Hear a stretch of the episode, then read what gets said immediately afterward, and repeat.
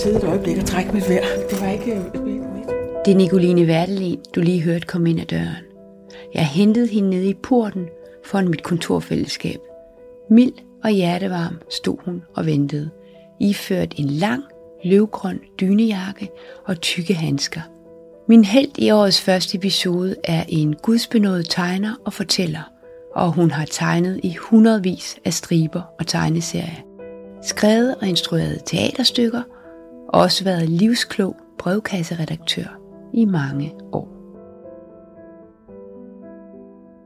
Lige siden 80'erne har jeg kendt Nicoline Verdelin og været fan. Og da hun debuterede som romanforfatter i oktober 2020, var jeg virkelig spændt. Hvordan man redder en lemming hedder bogen. Og jeg kendte godt hendes voksne klimabekymring og tænkte, hvor meget tør hun lade den handle om det?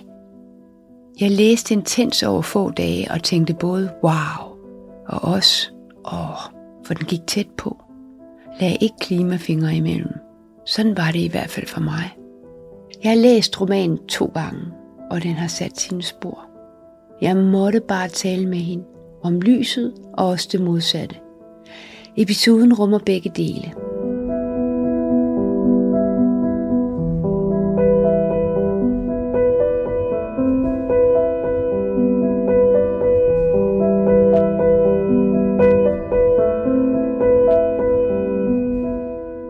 Fået og fået og fået og fået og taget og taget og spist og regeret og købt og huseret og rejst og oplevet og proppet i os på alle tænkelige måder i, i min generation. Jeg kan slet ikke se, hvad der skulle være i vejen for at give en lille bit smule afkald og se, hvad der så skete.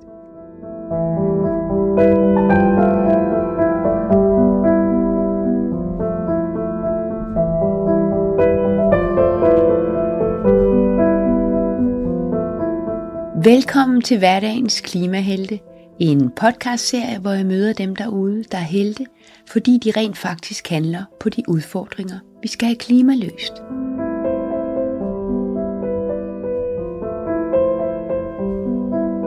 Og nu er vi ved at være der. Lige straks.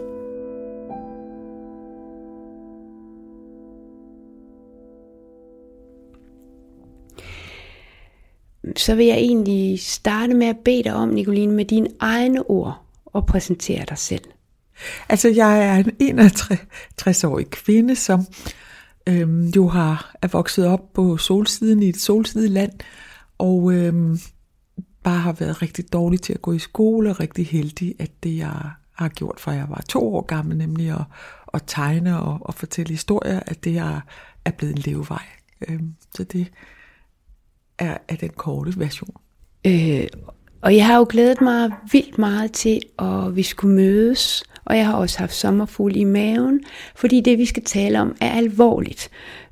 Og lige der, da du kom her i starten, der talte du om, at når du taler og holder foredrag og med dit publikum, så ved du, at du har deres tillid, og så kan du godt fortælle dem noget af det alvorlige, og så kan de godt rumme det. Vil du sætte nogle ord på det?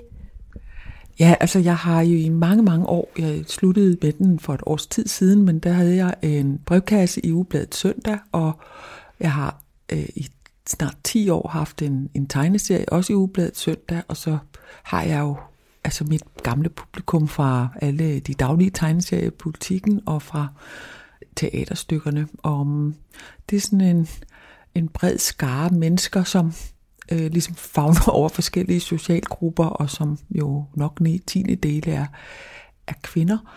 Øhm, men jeg møder dem jo selv, når jeg holder foredrag, men jeg oplever en form for, for tillid og en form for glæde ved, at jeg på en eller anden måde har spejlet nogle, nogle temaer og nogle ja, altså, man sige, rejser, som vi har haft i, i den generation. Jeg har jo arbejdet fra øh, 80'erne øh, op til nu.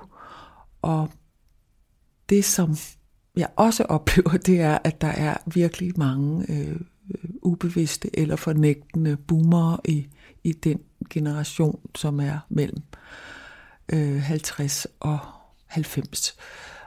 Og for at tale med dem om, om det her med klimaet, så, så går jeg som regel ikke direkte til det, men, men ja, der brugte jeg udtrykket, at jeg føler, at jeg smuler det ind i det, jeg ellers laver som en trojansk hest, altså hvor øhm, at de kan ikke øh, se, at det er det, der er mit ærne lige først.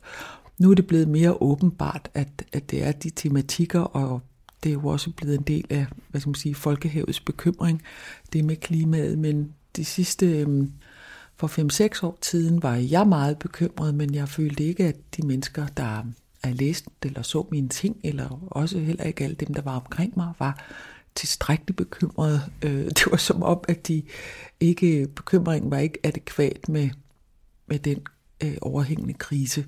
Og der er jeg sådan tænkt, at jeg skal synge med det næb, jeg har, men jeg er også nødt til at, at ligesom øh, synge en anden melodi.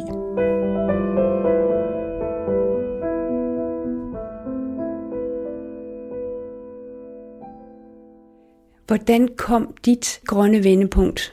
Det var sådan set en, en, en ordveksling, hvor øh, i 2015, da flygtningen var begyndt at gå på landevejene, så sagde jeg til et af mine mands børn, jeg har været heldig at gifte mig mand, der har tre helt utrolig kloge børn, men til den ene af dem, Maja, sagde jeg, hør Maja, synes du ikke, det er skrækkeligt med de flygtninge? Fordi, hvad skal vi dog gøre? Hvordan skal vi opretholde det samfund? Vi har vendet os selv og samtidig øh, dele ud af det og, og hjælpe.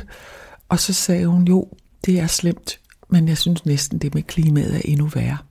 Og da jeg har så meget tillid til hendes øh, gode hoved og, og måde at opleve verden, så begyndte jeg at læse om, hvad mener hun mund, der kan være værre end alle de mange, mange, mange, mange flygtninge.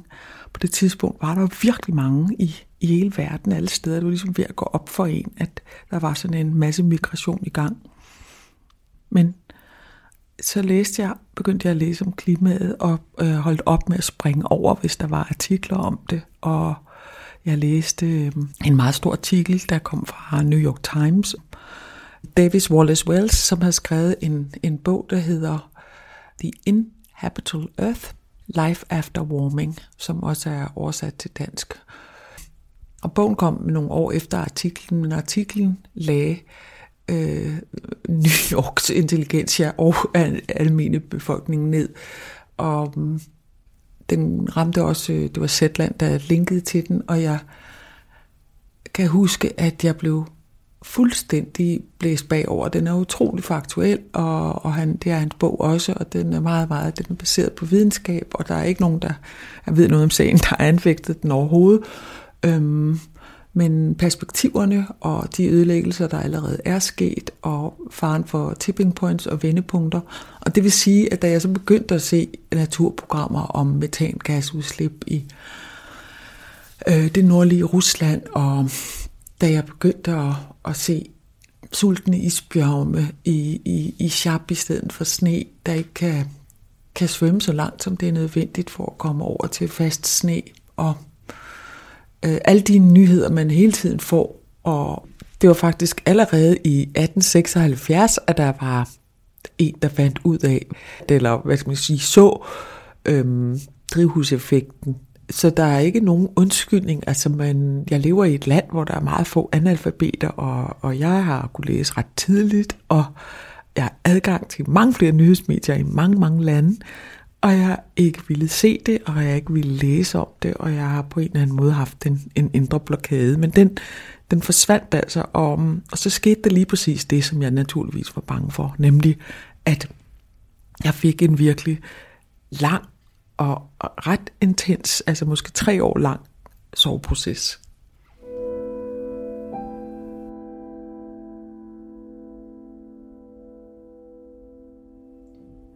Men så kommer vi jo lige ind i din roman, hvor vi, vi skal ikke særlig langt ind i den, før du ligesom slår alvoren fast. Og, øhm, og jeg vil egentlig gerne bede dig om at læse det stykke op. Altså jeg tror, det er nærmest på 6., 5. 6. side i bogen. Det er den her, hvor han starter med... Øhm, ja, må jeg lige se, hvad jeg har skrevet her. Han følte sig alene, når han spurgte dem. Ja. Jeg tror, jeg starter med her lige inden. Jeg må lige sige, hvad bogen handler Ja, om. Ikke? Ja, det er et gruppeportræt af fem forskellige mennesker, der i udgangspunktet ikke kender hinanden, men øhm, som, som bliver kastet ind mod hinanden af nogle forskellige tilfældigheder.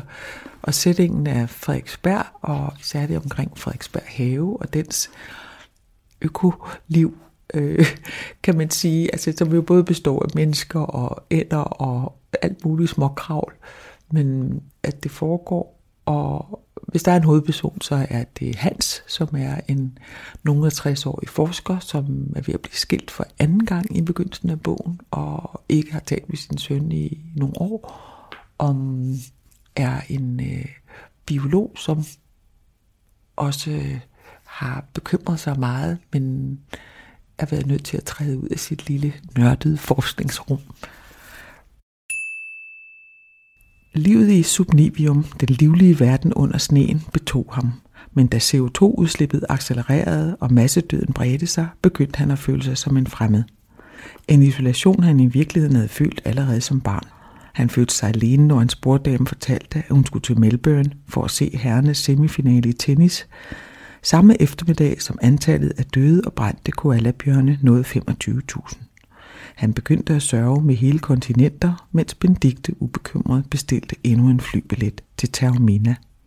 Jeg har brug for lidt sol, sagde hun.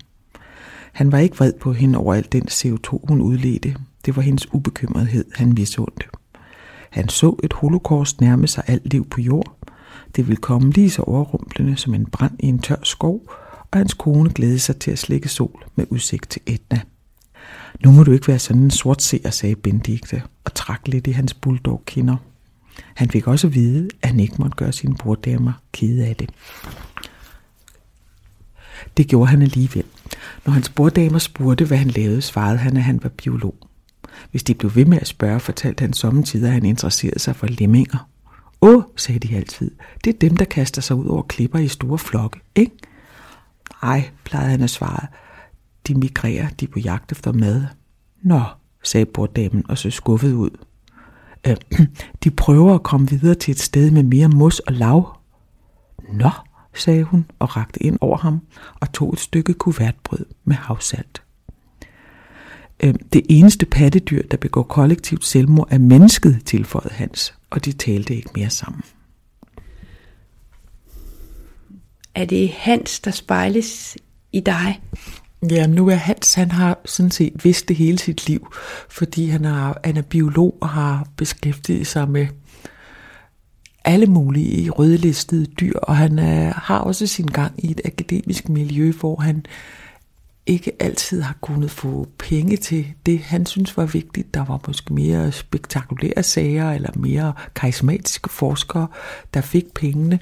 Øhm, så han er på en måde en, en af de stille frontkæmpere, som jo har båret på det her. Jeg har faktisk læst artikler om forskere, også altså klimaforskere eller glaciologer eller sådan, som i mange, mange år har haft så voldsom øh, sorg af at gå med den her viden, og ikke engang deres nærmeste familie ville rigtig høre, hvad de sagde, eller øh, tage det alvorligt, som de vidste, så at der er opstået forskellige internationale Facebook-grupper og sådan noget, hvor de simpelthen kunne give hinanden supervision og, og også en form for altså psykologisk assistance til at, at bære det her. Man sidder der, og de spiller musikken, og Titanic er ved at gå under, og man ser vandet stige i vinduet, men, men er der ikke nogen, der vil høre. Og sådan forestiller jeg mig, at forskere egentlig har haft det et helt liv. Og Hans, han er jo en af dem i dit, i dit gruppeportræt. Så er der de andre, der er Nicola, og der er Heidi, og der er Inge, og øhm, der er Gunhild. Og sådan som jeg jo læser, fordi det er selvfølgelig en roman, den fagner rigtig meget, den fagner rigtig meget de udfordringer, der ryster jorden, men den fagner jo også menneskelige relationer, og det er, det er skæbner, som flettes sammen. De er alle sammen alene, eller søger efter mening og fællesskab og, og kærlighed. Hvorfor øhm, har det været vigtigt for dig? Øhm, når man opfinder en gruppe mennesker til en fortælling, eller et teaterstykke, eller et eller andet, så er det på en måde ikke rigtig øhm, en, en bevidst handling. Altså det er ligesom, hvis man farvelægger noget, hvor man siger, Nå, men okay, det vil være smadret flot, at kjolen er bordeauxfarvet, og så melder det sig automatisk, at der er en dyb grøn vil, vil stå godt til, og så tænker man, ah, en lille smule sådan en bleg pink som baggrund, det vil klæde begge dele rigtig godt, så mangler der måske lige sådan en lidt grim kul, eller at man lader noget stå hvidt. Så det kommer på en måde af sig selv.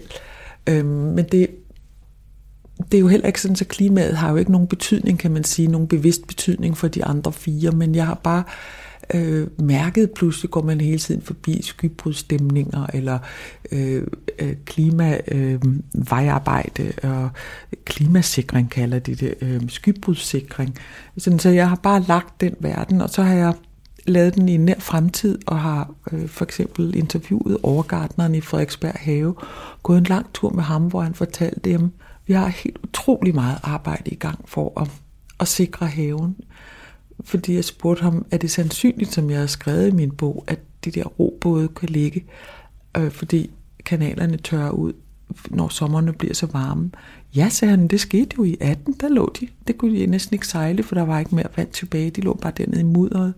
Og mm, det var i 19, jeg talte med ham, hvor han sagde, og så sent som den her sommer, der oplevede vi nogle af, igen nogle af senfølgerne fra sommeren 18, sad to piger og spillede kort, og så faldt der en enorm, mange, mange, mange, mange kilo tung gren ned af et af de ældste træer med de dybeste, dybeste rødder. Så selv dernede har de ikke kunne få vand, og det vil sige, at der sidder en masse tørre grene, som det var en vindstille dag, uden varsel, bare kan falde ned. Altså sådan noget fra, også jeg spurgte en gartner op på landet, hør, der er et hul i hækken her, hvad synes du, jeg skal plante? Så sagde han, at jeg er begyndt at anbefale mere sydlandske planter til mine kunder, fordi masser af almindelige danskhørende arter, rønnebær og alt muligt, de kan jo, har jo ikke kunne klare sommeren 18, så jeg anbefaler nogle ting, der, der kommer sydligere fra. Øh, der er jo forsvundet virkelig mange af vores fugle allerede, og det gør de, fordi vores insekter forsvinder. Vores insekter forsvinder, hvis ikke vi planter hjemmehørende ting. Så det er ligesom sådan en kædereaktion af handlinger. Og de rammer også mennesker, der ikke spekulerer over klimaet. Ikke sådan fatalt, bare sådan en lille melodi, der ligger under vores liv. En slags, måske en, en tromme. Jeg var nødt til at vende tilbage til Nicoline Verdelin nogle dage efter interviewet, for at spørge til de to piger, hvad skete der med dem?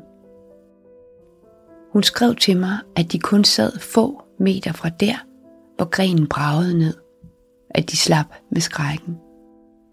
Og når jeg tænker på figurerne, tænker jeg ikke på dem som den særlig ensom og særlig kiggende efter mening og fællesskab. Jeg tænker på dem som helt almindelige mennesker, men det er nok mit blik på mennesker, altså at vi ikke finder altså den store lykke og, og fredelighed i den biologiske familie, og alle sammen på en eller anden måde har, har tomme pletter. Og, og jeg synes også selv, at, at det tilfældige møde er en af de mest sådan, øhm, yndige ting ved, ved tilværelsen. Øh, og så, så kan jeg virkelig godt lide ved Danmark, at man kan jo faktisk få i snak med, med alle fremmede og, og føle sig nogenlunde hjemme.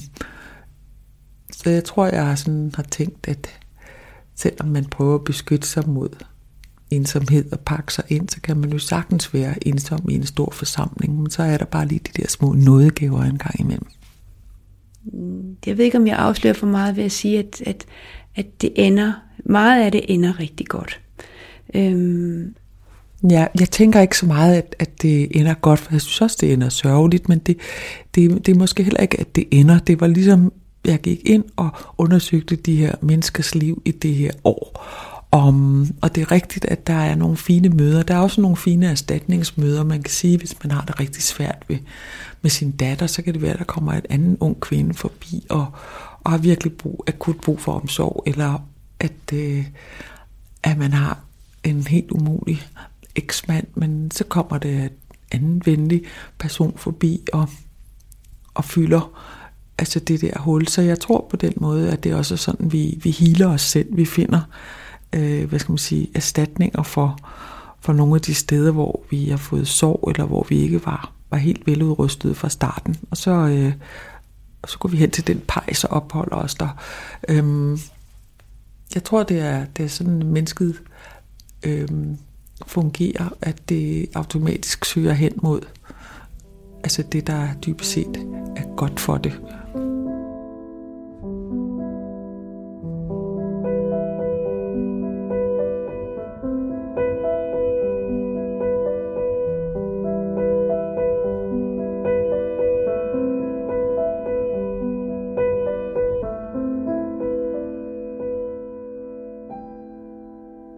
Nu har vi så talt om, du har fortalt os om, om din sorg, og så tænker jeg, øhm, måske er det her helt øhm, langt ude, men jeg hørte øh, Morten Pape fortælle på et tidspunkt om, øh, om folkemordet i Rwanda, hvor, øh, hvor tilgivelse var et, øh, var et nøgleord for at komme videre. Øh, og så sagde han, fordi at det er fordi tilgivelse kan være meget pragmatisk. Og jeg havde aldrig hørt den konstellation af følelser før. Og så tænker jeg, skal man også være pragmatisk i forhold til klimakrisen? Er vi nødt til at være det?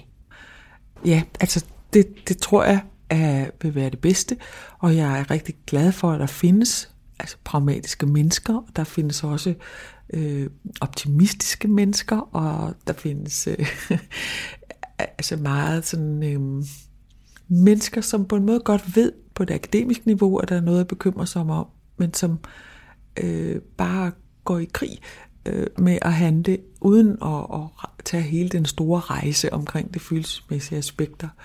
Men det tror ikke, det er mig. Altså, jeg tror ikke, jeg er klædt på til det. Øhm, dels tror jeg helt fra jeg var barn, at jeg har været en slags misantrop.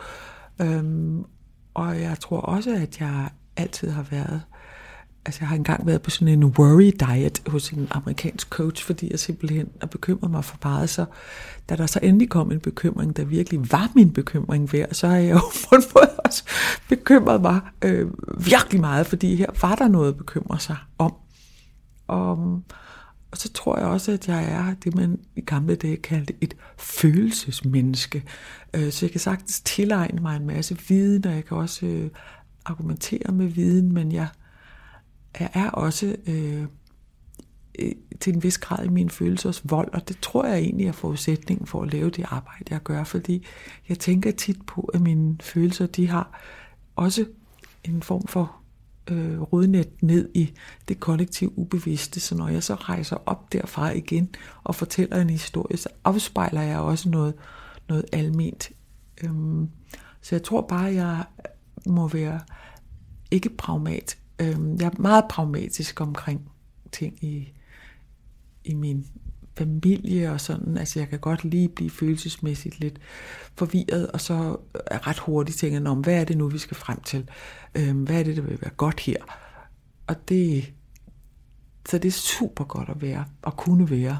Men alt det her med at sørge ægte over, at der kom, at sommerfuglen er væk i min have, og at jeg ikke kan høre den slags fuglesang, jeg kunne for bare otte år siden, og ja, det, det tror jeg bare på en eller anden måde, jeg er nødt til sådan at, at sanse og bære og formidle. Øhm, jeg kunne godt tænke mig lige at spørge dig her, så Nicoline, fordi du bruger din, øh, din streger, men, men med den her roman har du i, i den grad også slået fast, hvad det er, der er vigtigt. Hvad har du fået af reaktioner? Har du kunne prikke til det her sted inde i kroppen, hvor vi er i stand til at gøre noget andet, end vi gjorde i går? Med din bog?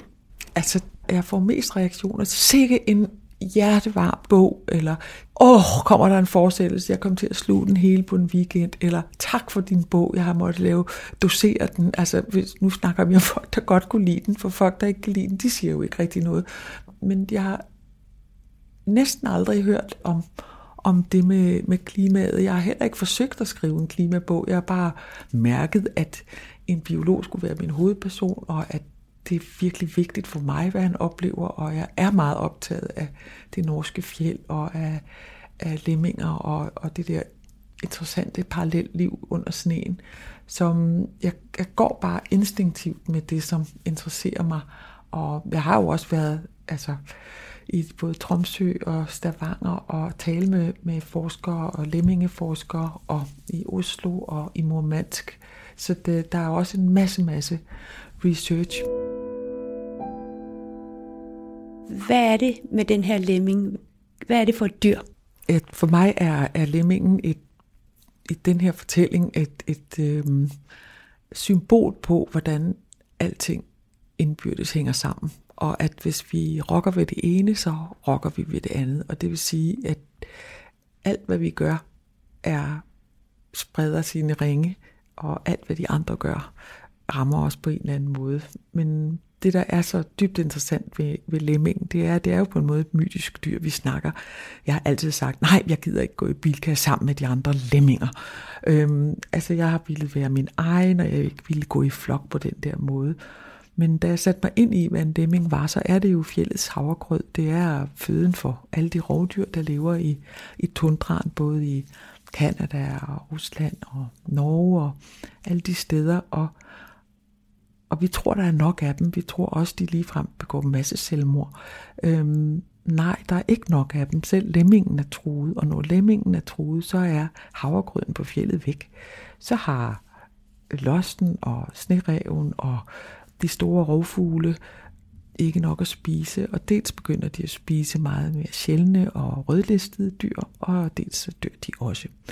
Øhm, altså grunden til, at lemmingen dør, er jo, at, at den lever og formerer sig under sneen om vinteren, og når sneen er våd og bare sig sammen, så bliver lemmingen nogle gange afskåret fra sine unger, og lemmingen er nødt til at søge op over jorden øhm, og spise rådent mos, og det vil sige, at der er en massiv tilbagegang.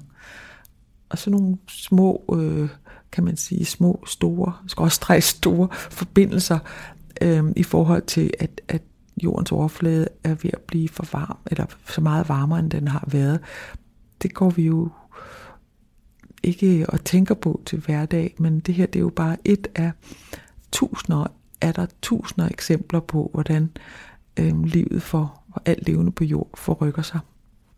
Så bogen kunne lige så godt have heddet, hvordan man redder et menneske. Nej, fordi jeg tror en af, af mine øh, anker over for menneskeheden som sådan, det er det, jeg kalder human supremacy, altså at, at vi er opfører os som et form for herrefolk, hvis liv er vigtigere end alle andre. Så i bogen er der egentlig via biologen også et, et rigtig stort fokus på, på dyrearter. Du skriver jo også et sted, om FN's fremtidsbillede, at øh, de taler om 200 millioner klimaflygtninge i 2050 og over 1 milliard sårbare mennesker uden anden mulighed end at kæmpe og flygte. Hvordan, øh, altså, kan vi bruge de tal til noget? Nej, altså det er jo noget, som, som jeg tror Hans, han, øh, han tænker over, eller er afficeret af, og på en eller anden måde, så må man jo også lade sine karakterer nogle gange gøre noget af arbejdet. Altså jeg tror, at menneskets historie og menneskets iboende katastrofer, øhm, altså en del af vores overlevelse er, at vi fokuserer på vores eget liv og vores egen families overlevelse, og det er også det brutale træk ved os, som gør, at vi kan leve her og være optaget af at hente et barn her klokken halv tre og få vores mor bragt på aktivitetscenter klokken 12. Altså det er samtidig med, at der er allerede øgrupper, der vandet stiger, øhm, og de står med fødderne i vand. Altså jeg kan ikke øh, rigtig spore, hvad vi kan bruge tallene til. Måske som mest tænker jeg på, at man politisk skulle bruge et meget hemmeligt, meget frægt, meget forbudt ord. Det hedder opstandsning, afkald, stop. Der skulle jo en omfattende, akut revolution til i alle vestlige lande. Nu og her, hvis vi virkelig skulle batte noget. Og en del af den revolution var stop, ikke at gøre noget hold op med at rejse, hold op med, med at forbruge, og at alle de mennesker, der gjorde det, så øh, skulle gøre noget andet for at blive ved med at få de lande til at overleve, som lever af, af den her overproduktion. De tredje verdens lande. Øh, jeg tror faktisk, det er lidt umuligt med det demokrati, som vi jo elsker, øh, jeg med. Men politikere er nødt til at blive valgt igen, så de siger det, folk kan holde ud at høre. Og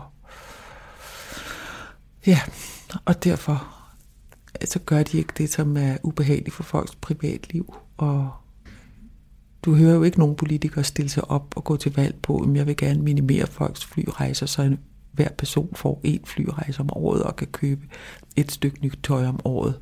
Du kan ikke øh, finde en, en politiker, der kan blive genvandt, som taler om afkald. Miki Gjerris, som som jeg har talt med, som er bioetiker, han taler jo om, at vi skal redefinere det gode liv. Det er netop ordet afkald, og, og vi skal ofre os.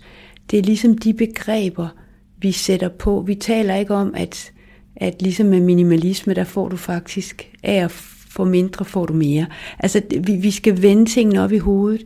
Øhm, så det er jo de fortællinger om det gode liv, tænker jeg, vi skal have fortalt. Eller, eller hvad?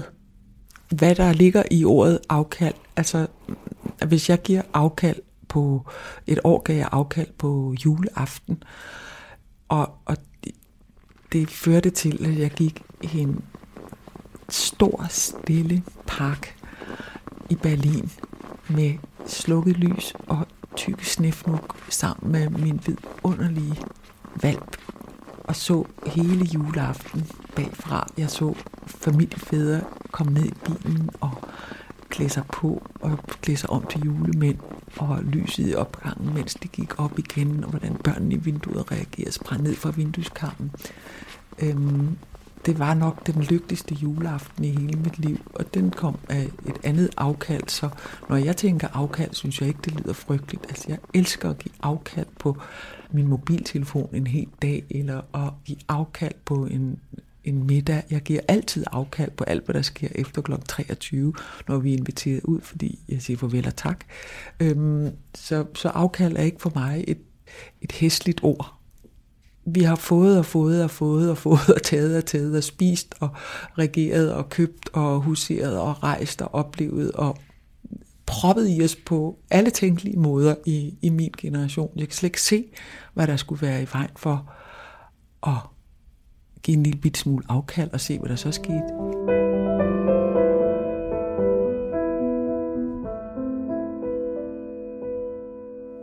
Øhm, Hanses niæse, Dagmar, hun øh, helliger sig i bogen Fuldtids Extinction Rebellion. Ja, Extinction Rebellion betyder jo oprør mod udryddelse. Altså, der er jo det ved Extinction Rebellion, at det altid er fredeligt, og altså, de tillader hverken alkohol, våben eller aggression på nogen måde, så at hvis de hænger et band op over Langebro, eller lægger sig foran Christiansborg, som om de er helt døde, de har jo stadigvæk en meget non-aggressiv måde at gøre det på. Og en af de sidste aktioner var et øh, sovritual, som Extinction Rebellion og nogle kvinder fra Forfattere ser grønt lavede, hvor 14 kvinder og en mand øh, stillede sig op foran øh, Klimaministeriet, inden Dan Jørgensen skulle til Glasgow, og klippede deres hår af i sorg over masseudryddelsen og tabet af biodiversitet. De stillede sig stille og roligt op med en kæmpe stor saks og klippede deres meget, meget, meget lange og meget, meget smukke hår af ved roden. Og de græd nogle af dem, mens de gjorde det, og os, der så på, vi stod og sang, og vi græd også. Og jeg oplevede, at den aktion simpelthen også på vores øh, sociale medier feed havde en, en gennemslagskraft, der var kæmpestor. Og det tror jeg var, fordi den var, den var fredelig, og den viste bare, så ked af det er jeg. Og så var det en, en sovhandling, som de gamle grækere også har brugt til alle tider, tror jeg, at man har, kvinder har klippet deres hår af, hvis de var rigtig kede af det. Så det tænkte jeg på var altså også for mig på en måde lys. Øhm, for noget, der kan være frustrerende, det er, at hvis jeg deler et billede af min hund, så får jeg måske på Facebook eller Instagram, så får jeg måske 400 likes, og hvis jeg skriver noget om en vigtig klimaaktion, så får jeg fem. Og, og her fik vi alle sammen lige så mange, som hvis vi havde delt et billede af, af vores hund, eller en kage, vi havde bagt. Og det var, det var bare for mig lys. Altså, hvordan kan man kommunikere, uden at ramme den, den indre mur i sit medmenneske?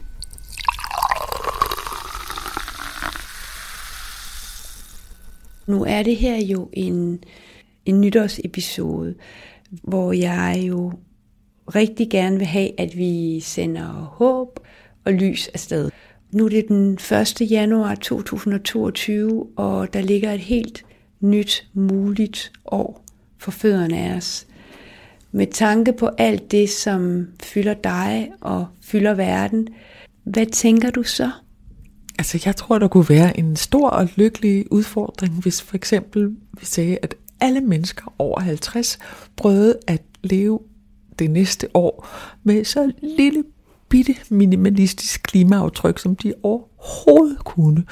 Altså bitte, bitte, bitte, bitte små køreture, hvis det skulle til. Øh, og meget, meget, altså man er også nødt til at tænke på, hvor meget man streamer, og låne noget af sin søsters tøj, og måske kigge rigtig grundigt, hvor ligger der en madbutik, hvor der ikke er alt muligt plastik viklet rundt, og hvordan finder jeg ud af at købe det, som ikke er lavet i andre lande, og fløjet hertil, og hvordan laver jeg nogle af mine gaver selv, og altså hvis man bare sådan gennem et helt år prøvede at se, hvor, hvordan man kunne, kunne gøre det, så tror jeg, at man kunne blive enormt øh, glad og enormt øh, lettet for, for skyld og skam, som er en stor del også, tror jeg, af fortrængningen, at, at folk tænker, jamen, hvad hvis jeg skulle lave mig selv helt om? Øhm, hvis jeg skulle lave om, hvad jeg definerer som lykke og, og fede oplevelser, det tror jeg, man vil opdage, at det slet ikke ville være særlig slemt, og at øh, ja, det var faktisk måske en god idé, jeg selv skulle afprøve jeg kan ikke, øh, jeg kan ikke finde på noget bedre egentlig, og mm, det lys, du beder om, det, jeg ser lyset, når jeg, når jeg kigger på, at næsten alle mine børnebørn, som jeg har fået via min mand, og mine egne små nevøer, altså alle de børn, der er omkring 8, 10, 11 år, de er vegetarer, og store teenager er også vegetarer, og og rigtig, rigtig mange unge, øh, for eksempel Extinction Rebellion, jeg er selv med i en gruppe, der hedder Forfattere ser grønt, hvor vi er en gruppe forfattere og, og dramatikere, som taler rigtig meget om, hvordan kan vi deltage i aktioner, og hvordan kan vi bruge den tillid, som nogen har til vores stemmer, til at øh, tale om det her. Men det giver mig sådan en glæde, altså at se, hvad de unge gør. Altså det er der lyset er, og det bedste vi kan gøre, det er at, at støtte dem, og også tænke, hvis der er nogen, der skal flyve, så er det dem. Øhm, vi kan, jeg tror det er det bedste vi kan gøre, altså støtte dem og give dem vores øh, stemmer. Min nytårshilsen kan allerbedst illustreres med det tekststykke, som jeg bad Nicoline Verdelin læse højt til sidst. Det viser, at handling giver håb, men også mening. Og bare vi gør noget, så sker der nærmest helt automatisk det, at vi får lyst til at gøre mere, og vi møder alle de andre, der også handler. Du lader Hans plante træer. Og jeg kunne så godt tænke mig, at du læste det lille afsnit op, hvor Hans han står og slider derude i, i med de her træer, og i starten har ondt af sig selv, men så, så bliver det en, en fed handling for ham. Er det den del, altså, hvor han planter? Altså hak, hak, hak? Ja, lige præcis, ja. For hvert træ, han satte i jorden, hørte han det, og for hvert spadestik, han tog, var det som om, han knækkede et stykke af sit had. Hak, et stykke af hadet til Nils Peter brækkede af. Træ i jord. Kom igen. Hak. Han hakkede et stykke af sit had til Benedikte. Træ i jord. Kom igen. Hak. Mens han glatrede rundt i det vældige jyske landskab, begyndte det at give mening. For hvert spadestik, for hver gang ryggen smertede, og det jo i skulderen, for hver plante han satte i jorden, forstod han, at han gjorde det for råen, for lemmingen, for orangutangen, for isbjørnen, for den brændte koala, for pinsvinet, for kakotok. Hvis ikke han kunne forske og fylde sine knæver, hvis ikke han kunne tage op i sneen og fortælle verden, hvad han så, så kunne han i det mindste plante disse 300 træer. Hak!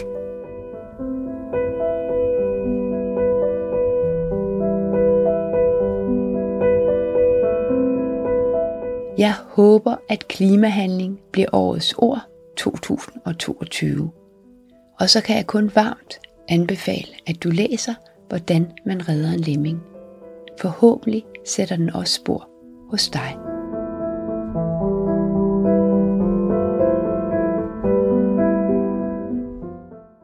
Jeg hedder Lene Aarhusen Fosgaard.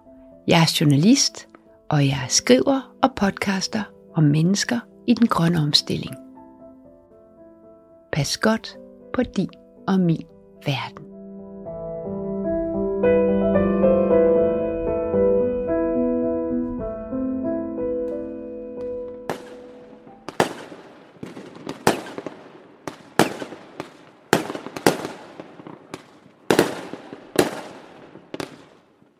Nicoline Verdelin nævner undervejs en bog, der gjorde stort indtryk på hende. Men der indsneg sig en lille fejl i titlen. Den korrekte titel er The Uninhabitable Earth af David Wallace Wells. Oversat til dansk, Den ubeboelige klode. Rigtig godt nytår.